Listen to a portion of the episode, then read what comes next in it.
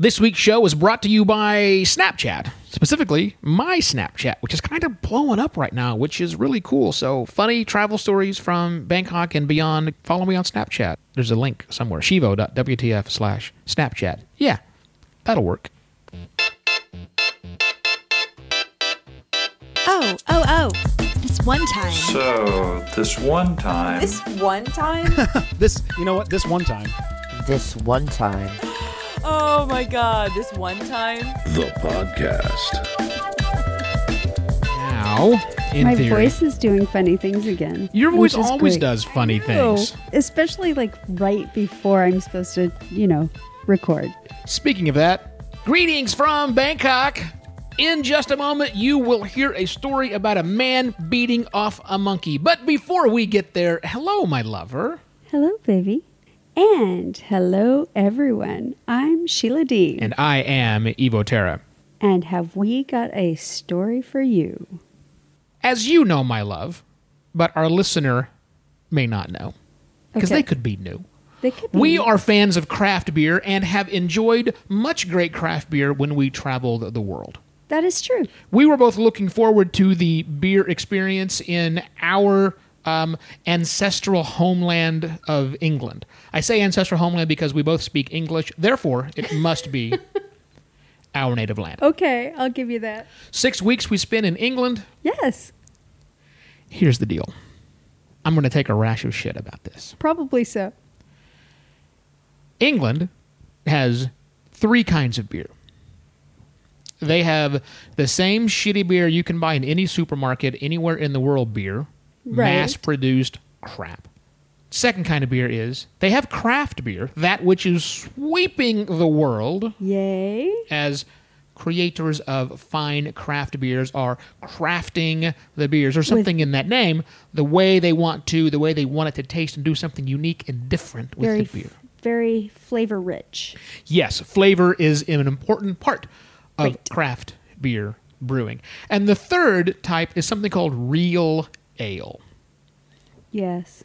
Now, real ale, again, for the new people out there, there's a huge push in England to preserve the way of brewing beer, which originally was set against, set apart from the mass produced swill known as Budweiser Coors or whatever Right. else you want. The way they brewed the beer was quite different. They were using natural fermentation inside of the kegs. They were using cellar temperature or around 18 degrees C. So, so sometimes real ale gets a bad rap for being flat and being warm.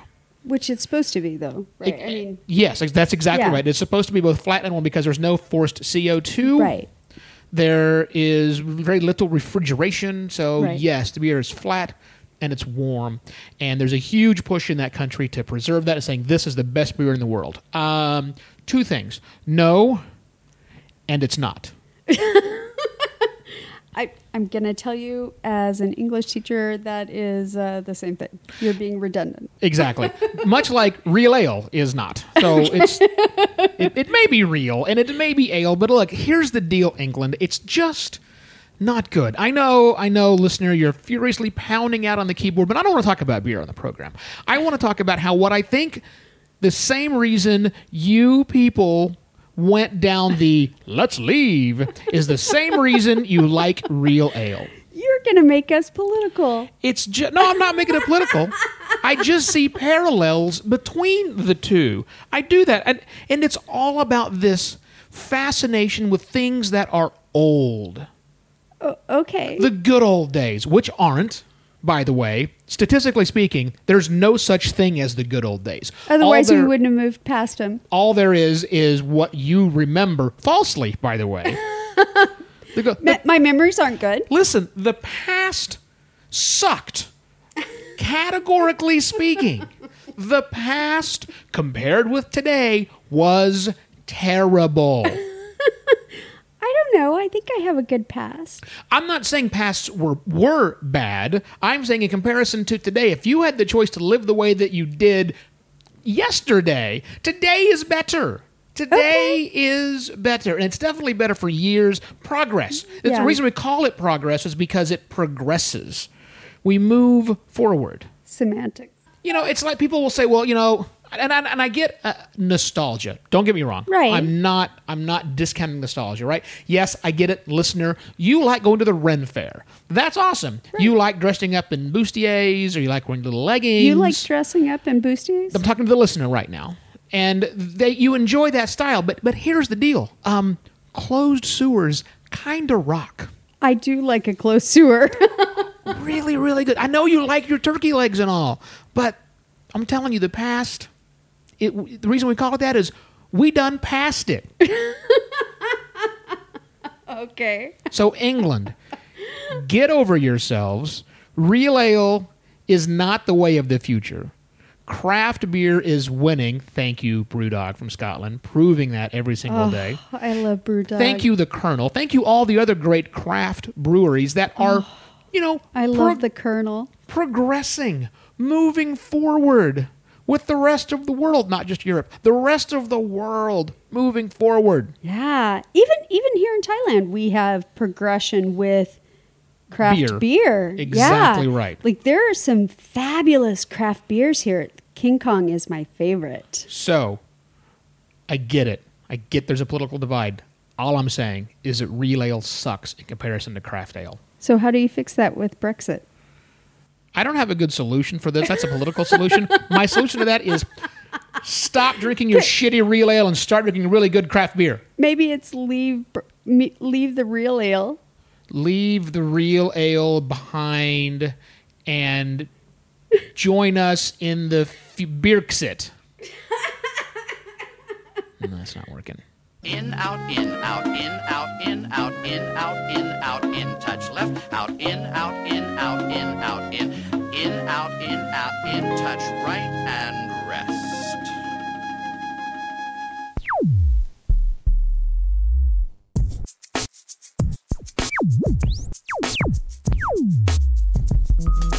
I'm like a Right. 200 something pound guy, no small dude, you know, like I can hold my own if I need to. This monkey was kicking my ass. Oh, yeah. like, if it wasn't for the chest bounce and my 200 pounds plus of pressure in that Yeah. chest bounce, he probably would have killed me or something. Like, I really, Yeah. I really do feel that. Murderous monkeys? Now that sounds like a good story. This one comes from our good friend, Sunny Thopper. I am Sunny Thopper from Phoenix, Arizona, and I am a good friend of Evo's. Or maybe he's just a good friend of Evo's. I see how I rate. I am a well, first Indian. I guess that would help with the story. Guy living out of Phoenix, Arizona. You know, like all sorts of music. Uh, probably most notably, like either jazz or uh, drum and bass. You can see me at art shows or uh, probably bars around town. When he's not talking, jamming out, or making cool stuff for the internet, Sunny's usually cracking a joke or laughing at one someone just told, or one he told. Which is why we asked him on the show to talk about that one time he beat off a monkey. You're just not going to let that go, are you? This was uh, what was it? 2007. We took a trip back to India, and it was uh, kind of like a you know we've been gone for a while. Let's check out the family. Let's see how everyone's doing. You know, show the kids, me and my sister, basically, you know, in our adult lives, what India is about. So, pretty much how these store like how these trips work out is we take a month off, and in that month, about four weeks is just spent traveling India, meeting all sorts of family we didn't even know existed. Like I literally don't mm-hmm. remember the names of half the people I met still, and they're you know family somewhere. They're Right. important. so we took this uh, kind of like this four week long trip, uh, three or four weeks, going all over India, meeting everybody. And then towards the end of it is when we started to do some of the uh, touristy things. And so this is like, Okay. you know, we just traveled all over the place. We finally decided to get uh, on a train for like, it was like, it had to have been like eight or nine hours. Like it was a very, very long train ride. According to every PBS show I've ever watched, that's the only way people get around in India is by train. Trains Yeah. go everywhere in India, right? So that's the way to get there. That's pretty much the only way. Like half the streets are pretty much not streets out there, so you can't take a car. Uh, so Hmm. yeah, trains like, uh, and you know, like with a country with like millions of people pretty much on top of each other, They need just a Yeah. big box on wheels, basically, to go one direction. Simple way to get there, right? So you did the eight eight hour nine hour train ride. Yeah, and and speaking of packing people into boxes, like these aren't comfortable train rides. Like this is literally sardines in a can, you know? Like I remember Mhm. looking out the window and basically seeing a dude just hanging on. Like this is an exaggeration for humor. This dude was hanging on for his life on the side of this train. And then you look next to him and it's his family, like a kid. Yeah. And he's like, you know, got It's one like- arm around the kid, one arm on the rail, and he's like, I'm good. And it wasn't a stowaway. This guy also had a ticket. Exactly, exactly. the They oversold. So Can you imagine if, if American Airlines did that? Sorry, folks, we've oversold the flight and no one's giving up their seats. Who would like to hang on to the wing? there'd be somebody, man, and I bet you he'd be Indian. so yeah, so like we're packed in here. I'm like miserable because we just spent four weeks traveling, and I honestly haven't seen India, India yet. You know, like I've just seen inside of families' houses or uh, Mm. quote unquote family. Like I don't even know. Uh, so Sure. this is the first time like we're uh, getting to go anywhere, basically in my eyes. So we're packed in the sardine train. Me and my sister, my family. It's my aunt and uncle, uh, and I think my grandparents were with us too. We all took this trip. We got to Agra, uh, and just getting out of this train was just like that alone was oh god. I just I'm glad to get out of this train, but now I just need a bed. You know, like I didn't at that Mhm. point I didn't care to see anything. We just needed a bed. And we had like another hour or so of driving around to actually get to this place. It's like this super far away uh, in the middle of like basically dense foliage. This amazing, amazing hotel. Uh, my uncle, like he he's uh, pretty well off, so you know he likes to kind of like flaunt his money around. So this was like probably the absolute best place that you can get in Agra. And of course, we got all suites separate for everybody. So you know, like my mom and my dad got one Fantastic. Aunt and uncle got one, my grandparents got one, their kids got one, you know, me and my sister got one. And as soon as we got there, we're just like, finally a bed. Didn't look at anything, Mhm. didn't turn around, just out. And Yeah. this must have been like uh it was nighttime that we got there, so it must have been like eight or nine o'clock. Uh so you know, it was about time to go to bed anyway. So we just pass out. My sister takes one bed, I take another, and conk out. And then in the middle of the night, a couple hours later, probably like midnight ish, I hear screaming. I hear my sister just run towards the bathroom and just yelling. And you know, I'm tired, and I hate to say this years later. I'm like, I just didn't care. I was just like, if she needs me, she'll scream my name. so like, I just kind of like pass it out. She's go to the bathroom. I figured it might have been like one of those things, like she had bad water or something somewhere, and now it's affecting her. So I didn't care Right. too much. I passed out again. Uh, I'm probably conked out for another like two, three minutes. Like I didn't get to the point where I'm fast asleep again. I just kind of conked out. And then the next thing I know, something slaps me across the face. And my immediate reaction is my sister's pissed that I didn't wake up and ask her what's up. And now she slapped Yeah. me across the face. She couldn't ask me nicely. So I'm like kind of like pissed waking up. And like all I see is this hairy figure on my bed. And the only thing my mind could think is not my sister, trouble. So I end up pushing what I found out later is a monkey off of my bed into a wall, and he smacked his head hard. Like I must have pushed him as hard as I possibly could. He smacks his head, and the next day we're looking at the like carnage. There's like a blood streak on the freaking wall. so I caused him damage. I turn around and like I don't even remember exactly what I was thinking, but I just knew I had to get out of that situation. And so I turn around and I look down, and there's an entire monkey family. Like there's there's uh like three or four monkeys just sitting there, and one of them saw this whole thing, gets pissed, jumps up, and latches onto me. And like he's got his arms around my back and tearing. I'm not like like full on talons tearing into my back. Oh, And so I am just pissed. I'm trying to figure out a way to get this monkey off of me. I'm trying to punch, but his head is basically at my chest. And I don't know if you've ever tried to like, you know, come down at your chest. Like you cannot punch. So I'm like trying my best. I just look like an idiot.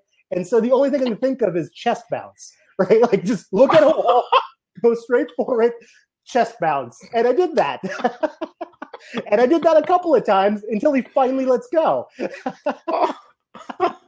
so the hell, you know, the whole monkey family's there. I'm I'm just bleeding and pissed, and my shirt's ripped, and I'm just like, I don't know. So I knock on the door. I don't even know why I do this. I knock on the door to the bathroom, and my sister just goes, "No!" Just just a loud no.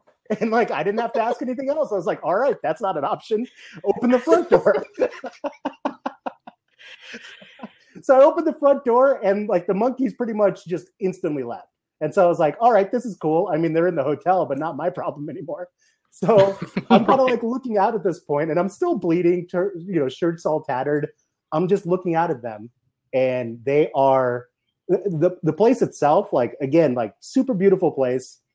It's like uh, you know, they had like restaurants in there. They had their own aquarium in there, like like full on place. Like it was like a mini zoo basically uh, Wow. inside the place, like inside the middle. And what they had was like all these columns in the main lobby that just were Okay. like just perfect distance apart, small columns all the way around the main. So like you could see basically all the floors down, all the way down Oh. to where the desk receptionist area was essentially. hmm And so these monkeys jump on these columns and they're just having a great time. They're just jumping from column to column, just happy. Like I, I guess they forgot about their like friend that I just knocked out, basically. Right. Yeah. you know, doing their thing. And so I'm just sitting there watching. Like I just kind of fascinated at this point. I'm like, wow, this is just going to be a weird story. And so I'm watching these monkeys, you know, thinking about this. And uh, behind me is a staircase, and I just hear gung gung gung gung gung gung gung gung gung. Somebody like coming, like running up the Mhm. stairs, and I'm like, all right, Okay. you know, not fully paying attention to it, but somebody's like clearly running up the stairs. And then I, you know, hear a couple more behind them. It's a couple of people running up the stairs. When they finally get to my floor, I see that they have these giant like uh poles with ropes on, kind of like what you see in like Oh. Jurassic Park. Like when they're Yeah, trying to like right. trying to like grab the necks of their dinosaurs. That's what Yeah, they yeah. are. So these guys are just grabbing basically the bodies of these monkeys any way they can and leading them outside with these giant poles. And the coolest one was this monkey. He's on one column and he literally jumps up in the air to go to the other column. This dude whips his pole out, grabs him midair around the neck, and just reels him in. And like total pro move. It looks so sick. and I want to believe on that the that was- wing. yeah, yeah. I want to believe that that was the monkey that kind of like hurt me, but honestly, I couldn't tell them apart. so I was like kind of like projecting. I'm like, yeah, you deserved it, you motherfucker. Yeah. so yeah, great. like they basically they took care of all the monkeys. Uh, my sister was still in the bathroom. They took me down uh, and tended to my wounds basically, and they you know had this infirmary basically set up in their place. Apparently, they get monkey attacks all the time. And so they patched me up and, you know, give me like a little loaner t shirt to go back upstairs. And I'm just like, I go back upstairs. My sister's already been talking to my parents and they figure out the whole story. And, you know, we kind of just, after that, I'm like, well, there's not much to do. Let's just close the windows. And in the process of closing the windows, I saw the one in our bedroom was open. And on it is a sign that says, do not open possible monkey attacks. And then it says in Hindi. Of course. Of course.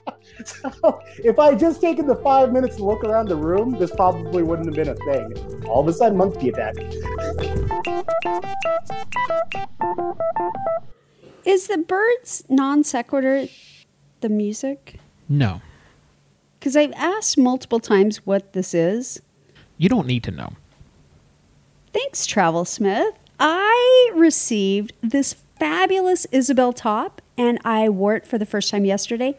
Oh my goodness. Sheila doesn't normally rant and rave about the clothes she gets from TravelSmith. I do all the time. But so if you want to see this top and see how great it looks on it, we actually shot a video uh, via Snapchat that I have since loaded up to YouTube. There'll be a link in the show notes. So uh, check out the top, girls, and go go buy one today. Thank you, TravelSmith. Yay! And a shout out to our patrons that make the show possible.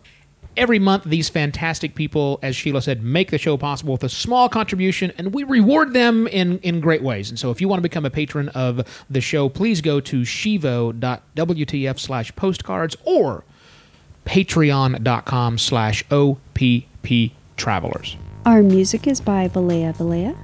Thanks for listening, listener. I am Evo Terra. And I'm Sheila Dee. More about us, all the things that we do, all the places we go, all the places you'll see at shivo.wtf.